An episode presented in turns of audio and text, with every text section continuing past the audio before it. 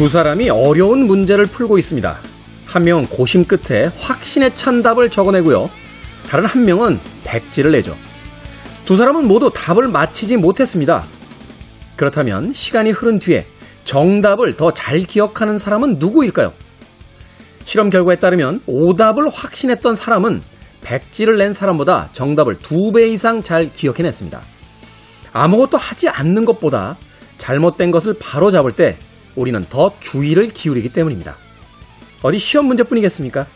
백지보다 자신감 넘치는 오답이 낫습니다. 김태훈의 시대음감 시작합니다.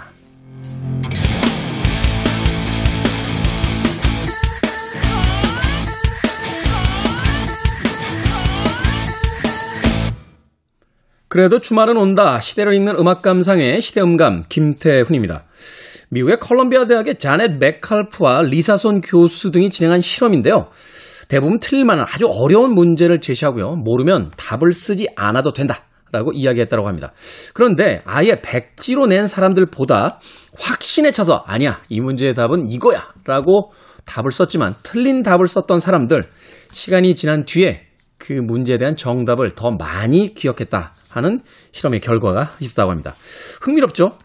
말하자면 사람은 어떤 문제에 대해서 별다른 생각을 하지 않을 때보다 오히려 확신에 찬 오답을 제출했을 때 그것이 잘못된 답임을 알고 바꾸는 과정 속에서 그 문제와 그 문제에 대한 답을 더 오래 기억하게 된다 하는 것이 될 겁니다. 실패와 실수가 두려워서 아무것도 하지 않는 것보다는 실패와 실수를 하더라도 무엇인가를 새롭게 계속 도전해 보는 것 그것이 우리의 삶을 좀 더 나은 방향으로 어, 만들어 줄 것이다 하는 이야기가 바로 이 실험에 담겨져 있는 것은 아닐까 생각해 보게 됩니다. 자, 김태훈의 시대 음감, 시대 이슈들 새로운 시선과 음악으로 풀어봅니다. 토요일과 일요일, 일라드에서는 낮 2시 5분, 밤 10시 5분 하루에 두 번 방송되고요. 한민족 방송에서는 낮 1시 10분 방송이 됩니다. 팟캐스트로는 언제 어디서든 함께 할 수 있습니다. 자, 잭 존슨의 음악 듣습니다. Turn.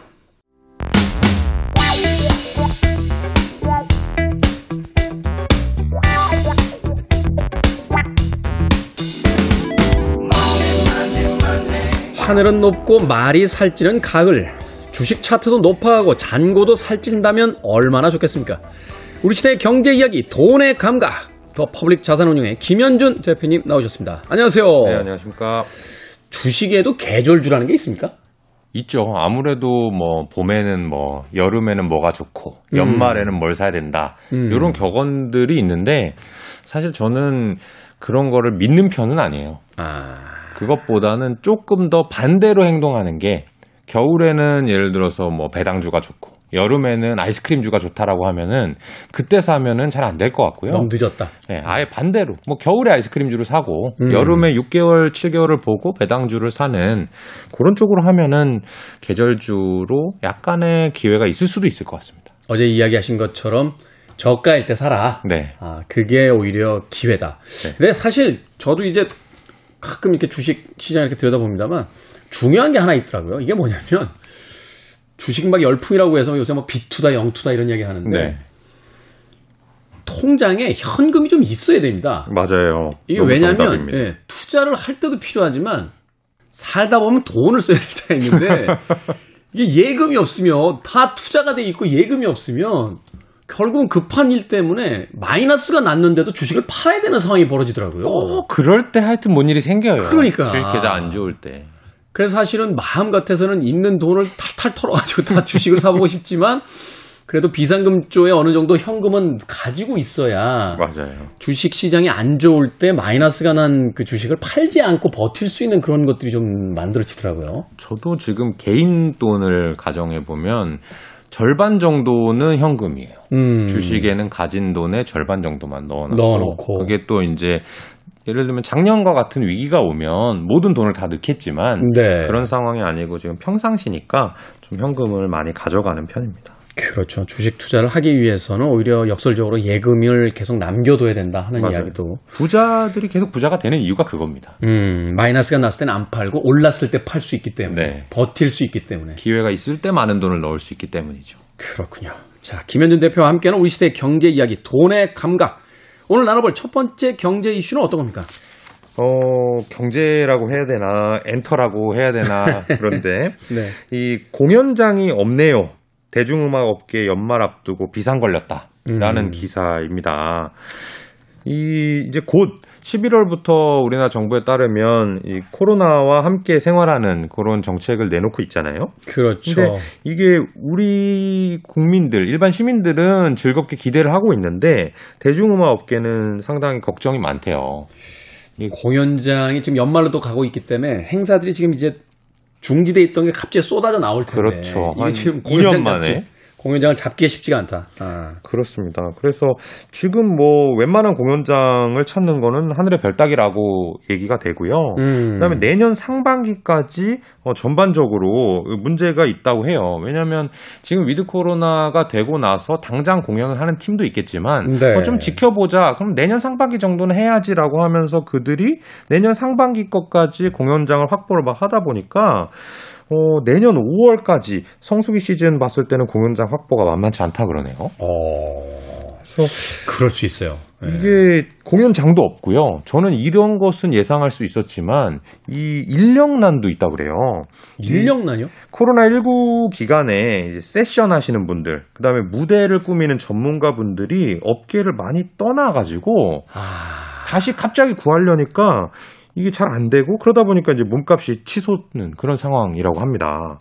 그렇죠. 저도 알고 있는 그 몇몇 특강 강사들 같은 경우 지금 코로나 때문에 2년 동안 그 외부 강의가 그렇게 많이 이루어지질 못해서 직업을 바꾸신 분들이 굉장히 많아요. 네. 그러다 보니까 막상 지금 공연 시즌이 돼서 공연이 이제 다시 시작이 된다라고 했을 때 스탭들을 구하지 못하니까 네.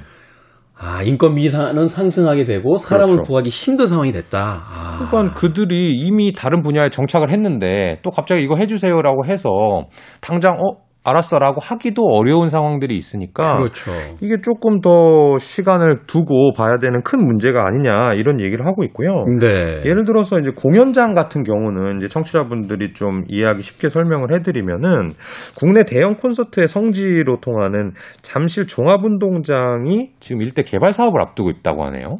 그, 그 개발 사업이 발표가 됐고 지금 이제 시작을 한다라고 이야기가 네. 나오고 있죠. 그래서 이제 여기를 쓰기가 좀 어려운 상황이고 아. 또 저도 여기는 몇 번 가봤는데 올림픽 공원에 이제 체조 경기장에서 콘서트 많이 하잖아요. 그죠. 락 콘서트나 이런 그 아이돌 콘서트 많이 하죠. 네. 근데 여기도 이제 곧 리모델링에 들어간다고 합니다.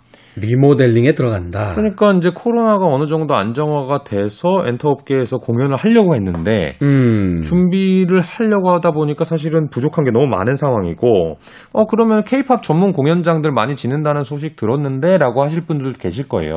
창동에 뭐 짓는다는 이야기 제가 들었던 맞습니다. 기억이 나요. 네. 기사상에도 창동, 그다음에 경기도 고양시 등에 건설이 되고 있는데 이건 2025년에 지어진대요. 완공이 네. 아, 이게 중간에 그러니까 말하자면 그 공백이 생겨 버리는 지금 한 2, 3년 동안 좀 어려운 상황이 될 것 같아요. 음. 그러면 여기에서 우리가 투자자의 시각으로 이런 뉴스를 본다면 어떻게 해석을 해야 될까? 말씀을 한번 드려보면은 지금 이제 주식 시장은 전반적으로 이 reopening이라고 하죠. 코로나19가 네. 끝났을 때 어떻게 될 거냐는 일부 반영이 되고 있어요. 음. 대표적으로 우리가 많이 생각할 수 있는 뭐 호텔, 항공, 여행, 카지노 이런 업체들은 주가가 뭐 코로나 이전까지 오른 기업들도 되게 많습니다.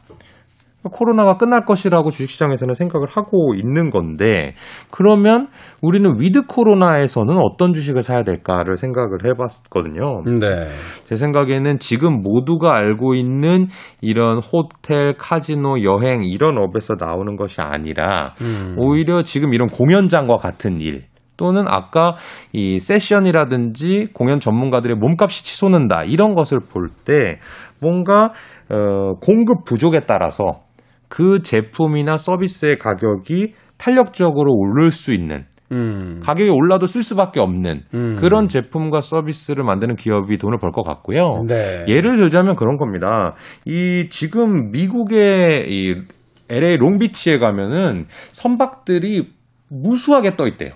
이 컨테이너를 내릴 수가 없어가지고 그렇죠. 지금 컨테이너 대란이라고 그러더라고요. 그 대란이거든요. 그 대란이면 누군가가 어렵다는 거고 그럼 한쪽에서는 돈을 벌고 있다는 얘기인데 누가 돈을 벌고 있느냐? 해운 업계들이 배짱을 튕기고 있는 거예요. 음. 똑같이 한번 왔다 갔다 하는 거에 대해서 운임을 몇 배를 올려받아도 돈을 다 주니까 나는 배 한 척을 가지고 버는 돈이 상당히 많아진 거죠. 음, 기회비용이 이제 커진 거죠. 그렇죠. 어. 이런 것처럼 이거를 꼭 써야만 하는데 이거를 쓸 때 공급이 부족해지면 가격이 오를 수 있는 몇 가지 아이템들을 한번 생각을 해본다면 네. 이 with 코로나 시대에 여러분들이 공연장 어, 비싼 값 비싼 티켓 내고 이제 가야 될 때 조금 짭짤하게 음. 수익을 낼 수 있는 기회가 있을 것으로 추측됩니다. 그렇군요.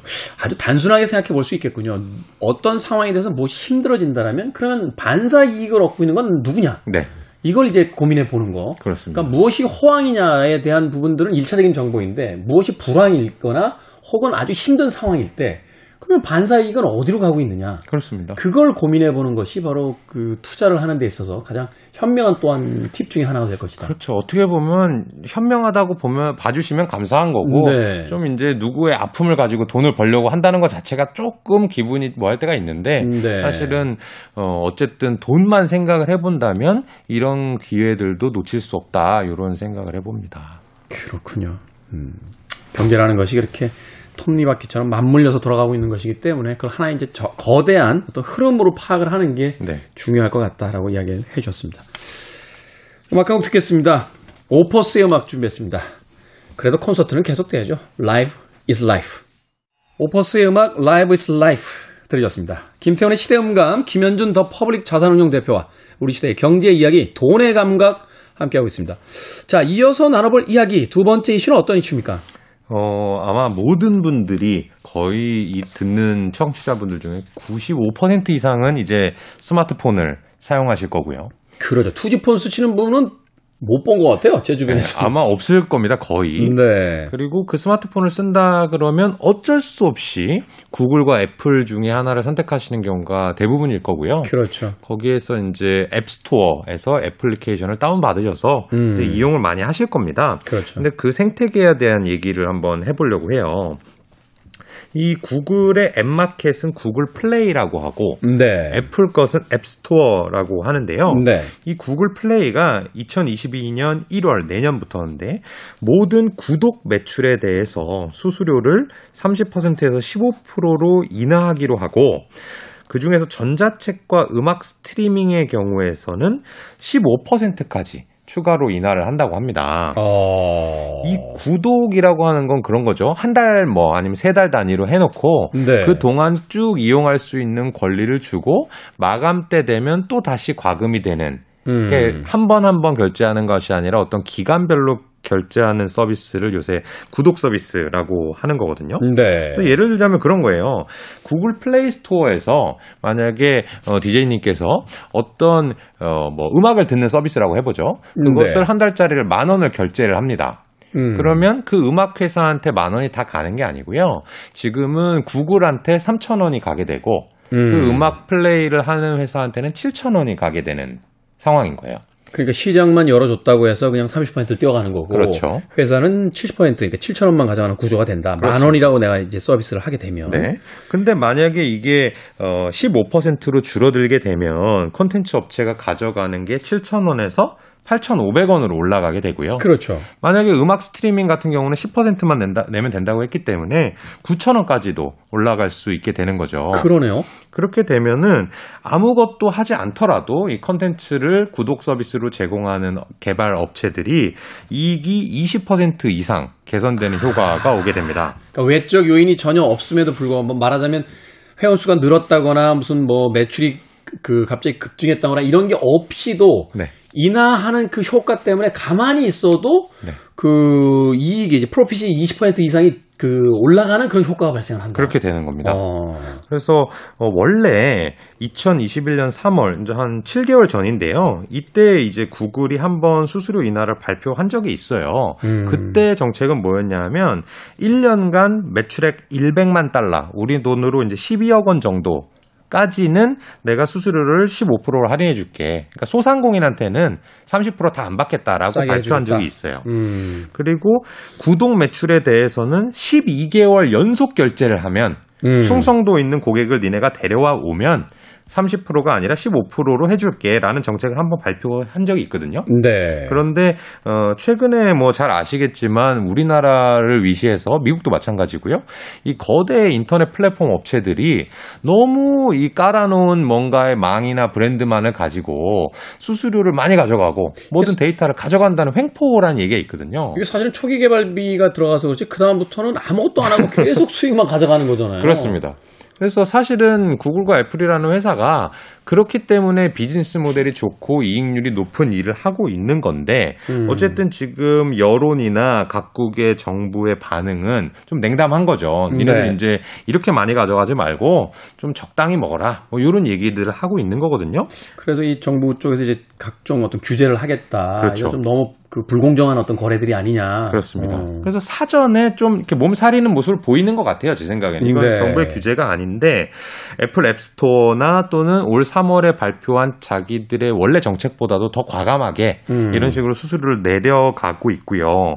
그렇게 된다면 애플도 가만히 있지 못할 거예요. 아마 구글이 먼저 내렸기 때문에 아, 우리도 뭔가 이 개발자 친화적이고 소비자 친화적인 그런 정책을 낼 가능성도 있어 보입니다. 네. 그래서 뭐 어, 디제이님께서 이미 말씀하셨지만은 고객의 손과 눈을 사로잡는 컨텐츠를 잘만 만들면 이제는 옛날보다는 돈을 좀 더 벌 수 있는 구조가 되었다는 거죠. 음. 그래서 이런 구글의 발표가 있자마자 실제로 미국의 유명 애플리케이션 회사의 CEO들이 환영의 뜻을 밝혔어요. 네, 당연히 그렇겠죠. 그렇습니다. 음. 온라인 dating 앱을 만드는 범블이라는 회사가 있는데 네. 이 회사도 환영한다고 밝혔고 언어 교육을 해주는 애플리케이션 듀오링고라는 회사의 CEO도 어, 우리가 앞으로 좀 더 의욕적으로 애플리케이션을 만들 수 있는 기회가 생겼다라고 음. 얘기를 했습니다. 그렇다 그러면 요런 애플리케이션을 만드는 회사는 당장 이익이 늘어나기 때문에 네. 기업의 가치가 당연히 올라갈 것이고요. 그다음에 이 회사들이 이 이익 늘어난 걸 모두 어뭐 CEO라든지 이런 식으로 다 가져갈 것이냐 아니면 좀 더 좋은 컨텐츠를 만들기 위해서 투자를 할 수도 있을 거고요. 그렇죠. 그다음에 어, 내 앱을 좀 많이 써주세요라고 해서 이익이 남는 것의 어느 일정 부분을 광고를 할 수도 있겠죠. 그렇겠죠. 그렇게 되면 어, 이런 애플리케이션 회사도 좀 돈을 벌 거고 그 다음에 컨텐츠를 생산하는 회사들도 좀 수혜가 있을 거고 네. 그다음에 모바일 애플리케이션 광고를 전문으로 하는 회사들이 있습니다. 그런 회사들도 조금 매출액이 늘어날 가능성이 있어 음, 보입니다. 아 이게 또 그런 게 있겠군요. 그러니까 어, 인하가 되면 이제 수익률이 올라갈 테니까 그러면 어떤 개별 회사들을 이렇게 선택하는 방식도 있겠지만 자, 일단 업계에 돈이 좀 돌기 시작할 테니까 네네. 수익이 더 많이 나기 시작하니까 그럼 이 돈을 어디다 쓸 것이냐? 그러면 전체적으로 이 돈을 가지고 기업들이 할 수 있는 뭐 광고라든지 마케팅이라든지 여기에 연관되어 있는 회사를 또 찾아보는 거. 그럼요. 아, 이게 또 2차 어떤 그 시장에 대한 어떤 또 안목이 또 바뀌게 되는 거군요. 그러니까 우리 한 몇 달 전으로 돌아가 보면 코로나19에 이제 고통받는 국민들을 위해서 재난지원금이라는 게 몇 번 나왔잖아요. 네. 그랬을 때 그게 인마이 포켓에서 내가 다 가졌냐? 음. 아니고 뭔가 물건을 사신 분들도 있고 네. 맛있는 음식을 한번 오랜만에 먹어보자 하신 분들도 있잖아요. 그렇죠. 그렇게 돼서 소상공인한테 돈이 가기를 바래서 그런 제도를 만든 거 아닙니까? 그렇죠. 그런 것처럼 어떤 곳에 한 사람이 돈을 많이 벌게 됐을 때 그 사람의 은행 잔고만 늘어나는 것이 아니라 아니라요? 좀 다른 쪽으로 온기가 전파될 수 있는 것을 찾으면 좀 간접적인 투자잖아요. 그렇죠. 그러니까 이런 데에서는 숨어 있는 기회가 있을 수 있는 겁니다. 음, 조금 더 구체적으로 이야기해 주신다면 어떤 걸 좀 이렇게 지표를 보면서 우리가 좀 찾아야 될까요? 어, 제 생각에는 이 광고 회사 얘기하고 애플리케이션 회사 얘기로 좀 나누어서 설명해 볼 수가 있을 것 같은데 네. 먼저 좀 직접적인 수혜를 받는 애플리케이션을 만드는 회사 입장에서는요.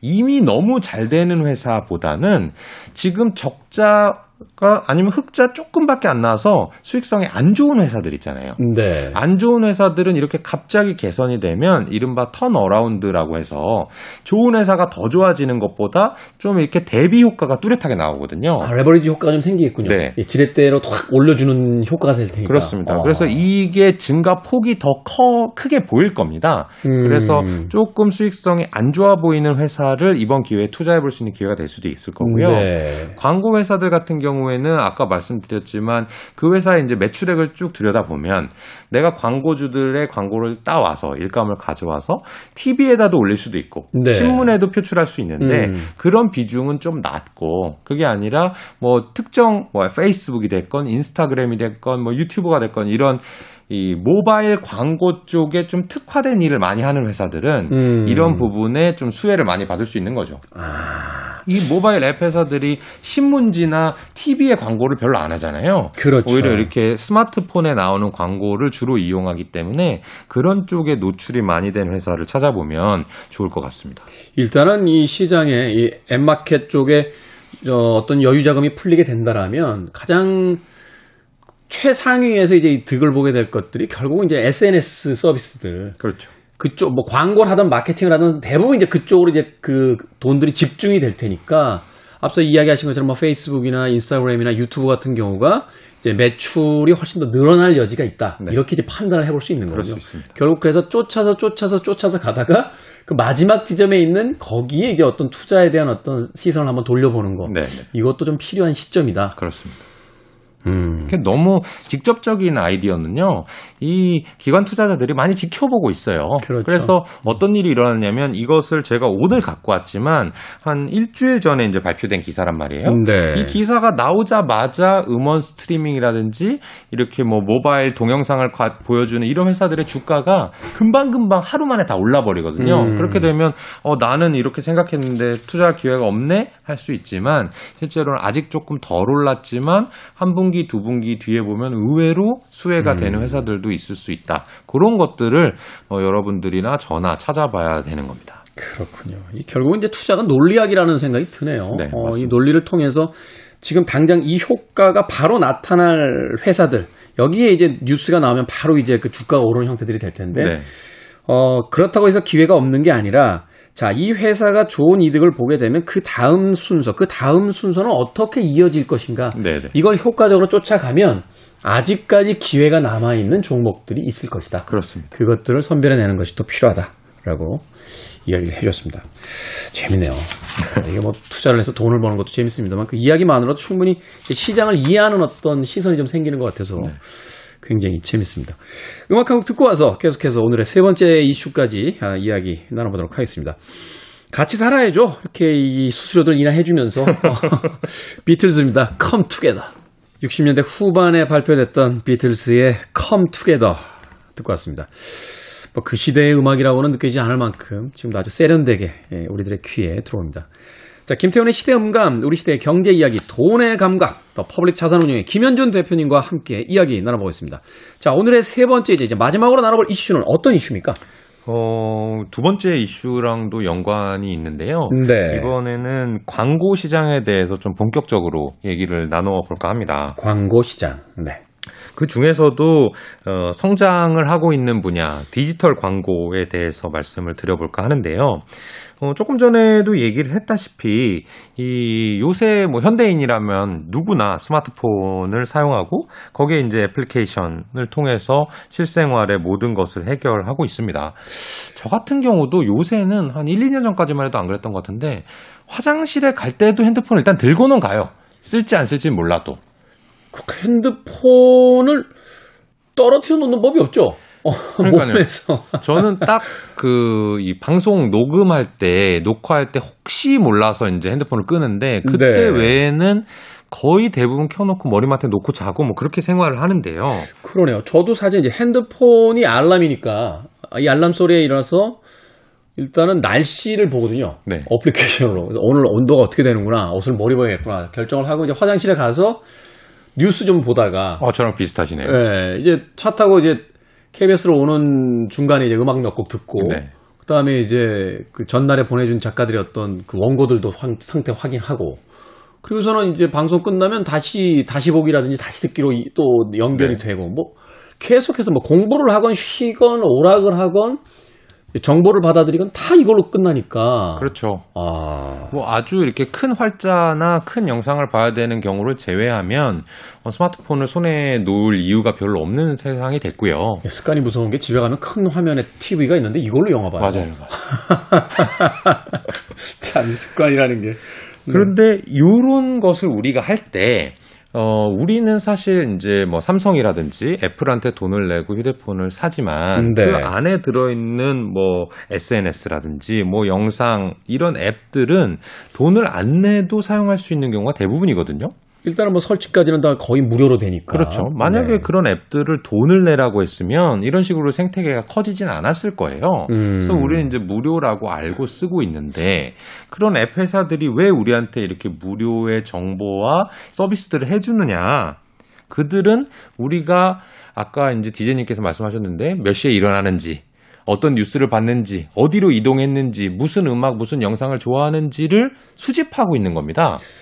예전에 그 페이스북에 그 간부가 나와서 인터뷰했던 건가요? 다큐멘터리도 있었죠. 네, 공짜가 아니다. 네. 절대로 공짜가 아니다.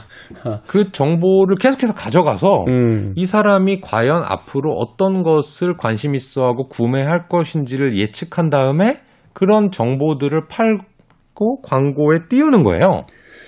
요새 아마 다들 느끼셨을 것 같은데 어떤 그 상품 정보 하나를 클릭을 해놓으면 연관된 상품들이 계속해서 떠요. 그렇습니다.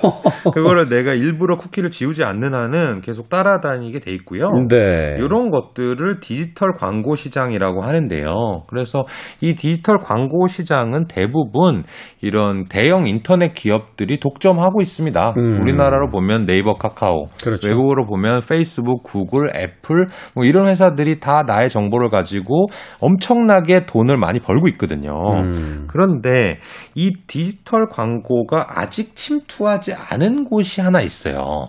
아, 그런 곳이 있습니까? 나의 이 눈을 빼앗을 수 있는 기기임에도 불구하고 그것을 이용할 때 나의 사용자 정보를 많이 안 줘도 되는 음. 곳은 바로 이 거실에 있는 TV입니다. 그렇죠. 어, 내 정보를 가져가진 않죠. 네. 뭐 IPTV로 영화 볼 때 이제 내 취향 정도가 들킬 수 있겠습니다. 네. 아주 뭐 조금의 정보만 가져가고 있고요. 음. 이 TV나 라디오와 같이 전통적인 이 방송 매체가 에, 광고를 분명히 송출을 하고 있지만 그 광고가 나한테 아주 맞춤화된 광고가 나오지는 않는 상황이잖아요. 네, 이거 그렇죠. 반대로 생각하면은 방송사들은 아직까지는 그렇게 맞춤화되지 않고 있으니까 앞으로는 그렇게 될 수도 있겠다라고 생각하는 거죠.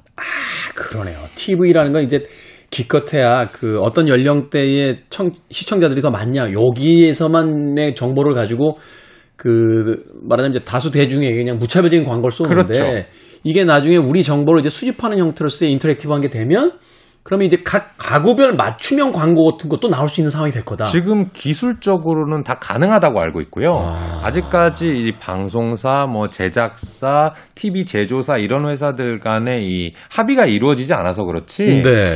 만약에 이 핸드폰 광고가 나오는데 누구한테는 삼성이 나가고 음. 누구한테는 애플이 나간다고 하면 음. 쉽게 말하면 방송사가 KBS가 같은 방송을 송출할 때 더 많은 광고비를 받을 수 있는 기회가 되는 거예요. 그렇겠네요. 이렇게 맞춤화된 광고를 틀 수 있는 TV를요, connected TV라고 하는데, connected TV. 연결된 TV라는 뜻이죠. 네. 이게 우리나라에서 저희가 살고 있기 때문에 이렇게 생소한 것 뿐이고요. 미국 사람들은 어, 전체 인구의 25%가 connected TV를 이미 쓰고 있습니다. 소위 우리가 스마트 TV라고 불렀던 그 connected TV를 이미 쓰고 있다. 왜냐하면 우리나라는 이 TV 수신료가 상당히 싸고 공중파가 이제 주된 컨텐츠를 제공하고 있기 때문에 돈을 별로 안 내도 TV를 볼 수 있거든요. 라디오는 어떻게 보면 공짜고요. 사실 케이블 TV 같은 거 해봐야 뭐 한 달에 한 돈 3만 원 정도면 다 보지 않습니까? 그렇죠. 그럼 뭐 어. 200개 채널이 나오고 뭐 이렇게 그러니까요. 되는데 네. 미국 같은 경우는 이 케이블 TV가 월 10만 원 정도 된다고 어, 하고 미국 케이블- 사람들 100불이면 작은 돈 아닌데. 그렇죠. 근데 문제는 케이블 TV를 신청을 안 하면 아예 TV가 안 나오는 개념입니다. 미국 사람들은. 아, 무료 TV 개념이 없군요. 거의 없어요. 공공재로서의 어떤 TV 방송이 없군요. 네. 그렇기 때문에 아. 그들은 이제 고민을 해야 되는 거죠. 내가 100달러를 계속 내고 TV를 볼 것이냐? 음. 아니면 그냥 해지를 하고 인터넷에 연결되는 스틱이라고 하거든요. 그래서 그것을 이제 USB나 이런 쪽에 꽂으면 TV가 connected가 되는 연결이 되는 그런 기기들을 파는데 인터넷으로 연결시킨다. 그런 것들은 아. 얼마 안 해요. 월 20불 정도면 충분히 한다고 합니다. 그럼 뭐 한 2, 3만 원 정도밖에 안 하는 거 아닙니까? 그러니까 몇 분의 1 토막이 나는 거니까 네. 이런 것을 cord cutting이라고 해요. cord TV의 cutting. 선을 자른다라고 해서 이런 트렌드가 엄청나게 가속화되고 있고 그러다 보니까 당연히 connected TV는 나의 인터넷 정보를 가지고 가니까 광고를 좀 더 이 맞춤화되게 제공할 수 있고 그래서 그 시장이 전년 대비 49%씩 성장하고 오. 어. 있다고 합니다. 이게 참 무섭다라는 생각이 드는 게 뭐냐면 그 저희가 이제 CD로 음악을 듣다가 이제 음원으로 디지털 음원으로 넘어가는 그 기점에서 여러 가지 어떤 변화들을 봤던 기억이 나는데 그 당시 이제 젊은 세대들 음원을 통해서 처음으로 이제 그 음악을 듣던 세대들은 어떤 느낌이냐면 거기 습관이 들어버리면 아예 그 이전 거하고는 완전 단절이 되더라고요. 그렇죠. 굳이 그러니까, CD를 내가 살 필요가 없어지는 거죠. 그렇죠. 그러니까 생각해보면 이런 거네요. 커넥트 TV를 통해서 이제 TV를 보던 젊은 세대들 입장에서는 케이블 TV 그걸 왜 봐요? 이런 이런 어떤 느낌이 그렇죠. 돼버리는 거네요. 어른들은 이제 고민을 해서 결정하겠지만 음. 조금 더 어린 세대들은 당연히 이쪽으로 가게 될 거고 우리나라 또 이제 시간이 지나게 되면 이런 쪽으로 커지게 될 건데요. 네. 그렇게 되면 누군가가 돈을 벌고 누군가는 좀 돈을 덜 벌게 되냐면 먼저 이 인터넷 공룡들 구글, 페이스북, 아마존은 돈 벌기가 조금 어려워집니다. 이 분야에서는. 그러네요. 음. 나는 이 컨텐츠를 보려고 하는 거지 나의 정보를 굳이 업로드 시키거나 공유하지 않아도 되기 때문에 지금 그들의 지배력이 좀 감소하게 되는 거고요. 그 외에는 방송사라든지 이 TV 제조사들이 좀 힘이 세지게 되는데 음. 예를 들면 그래요. 우리가 왜 이 삼성의 핸드폰을 썼을 때 구글한테 정보를 주는 거냐면 삼성 핸드폰 안에 구글이 제공하는 안드로이드라고 하는 운영 체제가 선탑재돼 있기 때문에 공짜로 따라오는 거죠. 맞아요. 정보를 주는 거죠. 네네. 저희는. 네. 근데 TV에도 스마트 TV가 되고 connected TV가 되면 운영 체제가 꼭 필요합니다. 그렇겠죠? 근데 그 운영 체제를 삼성은 삼성이, 음. LG는 LG가 만들어요. 아. 그런데 내가 TV를 선택할 때 전 세계 시장 점유율이 삼성이 한 30%, LG가 한 20% 정도 되니까 네. TV는 아직까지 뭐 좀 덜 보는 세대가 등장하고 있긴 하지만 아직까지는 가정의 필수품이잖아요. 그럴 때는 어, 이 핸드폰의 헤게모니를 주도권을 외국 회사들한테 뺏겼던 것처럼 어떻게 보면 글로벌 TV connected 시장의 헤게모니는 우리나라 회사들이 타이젠이라는 이름, 그 다음에 음. webOS라는 이름의 운영 체제를 가지고 있기 때문에 조금 가져올 수도 있고요. 그러네요. 이게 휴대폰 시장에서는 삼성이 그 애플하고 거의 그 단말기 판매에서는 뭐 더 나을 수도 있는데 수익률을 봤을 때는 그렇죠. 한참 밀리잖아요. 그게 사실 이제 그 운영 체계라든지 이제 앱스토어 같은 또 다른 어떤 부가 서비스를 하지 못하고 있기 때문인데 그렇습니다. 그걸 TV 시장에서 바꿔버릴 수 있는 어떤 전환점이 만들어진다. 맞아요. 어... 그래서 내가 TV를 사는데 삼성 거를 살 거냐, LG 거살 거냐. 근데 애플이나 구글의 TV는 없단 말이에요, 현재. 음, 현재. 그러니까 어, 너네들한테 내가 사용자 정보 안 주고 내가 광고 사업, 앱 마켓 사업도 할 거야라고 삼성, LG는 지금 말을 하고 있는 상황이고요. 또 하나 이제 광고주들도 그럼 난 삼성에도 맡겨야 되고 LG도 맡겨야 돼? 음. 그렇게 하다 보면 좀 불편해지니까 어, 어떤 트렌드가 나오고 있냐 하면 중립적 광고 중개 플랫폼이라는 회사들이 등장하고 있어요. 중립적 광고 플랫폼 회사들. 이 회사들은 어 나는 삼성 편도 아니야, LG 편도 아니고 구글, 아마존 편도 아니야. 음. 대신에 네가 어떤 광고를 하려 고 그러면 나한테 얘기를 해줘. 그러면 내가 곳곳에 좀 나누어 줄게.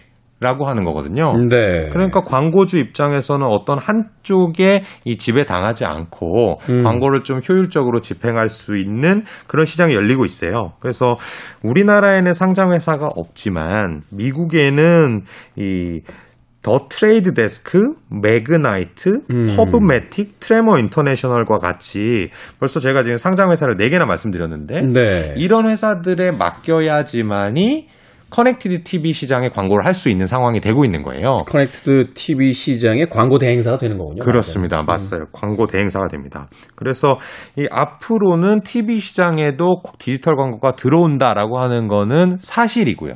뭐 당연히 그 미래로 가겠죠. 그 미래로 가는데 거기서 누가 돈을 벌지에 대해서는 아직 설왕설래가 좀 있긴 하지만 과거처럼 애플이나 구글, 페이스북, 아마존이 모두가 독점하는 시장은 아닐 것이다. 음. 라는 것이 이 기사의 요점입니다.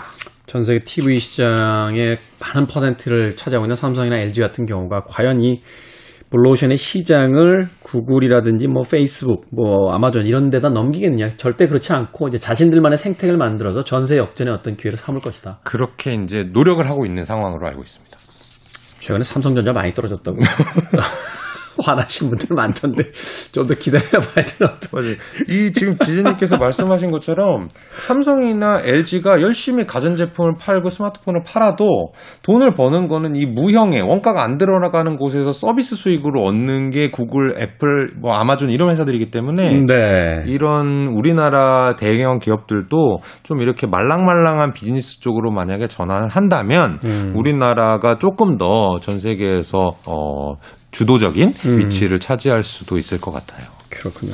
그 스티브 잡스가 그 사망하기 전에 그 애플 TV, 스마트 TV에 대한 어떤 그 열정을 그 보여줬던 것들이 네. 이런 시장을 이제 겨냥하고 있었기 때문에 당연히 그랬을 겁니다. 라고 생각해 볼 수 있을 것 같습니다. 자, 이 시간을 통해서 조금은 이 경제에 대한 감각, 돈에 대한 감각이 이 개발되지 않나 하는 생각해 봅니다. 더 퍼블릭 자산운용의 김현준 대표와 함께 돈의 감각 이야기 나눠봤습니다. 고맙습니다. 네, 즐거웠습니다. 음악 한 곡 들으면서 저도 작별 인사 드리겠습니다. 이제는 해체한 팀이죠. 프랑스의 유명한 electronic 테크노 듀오였습니다.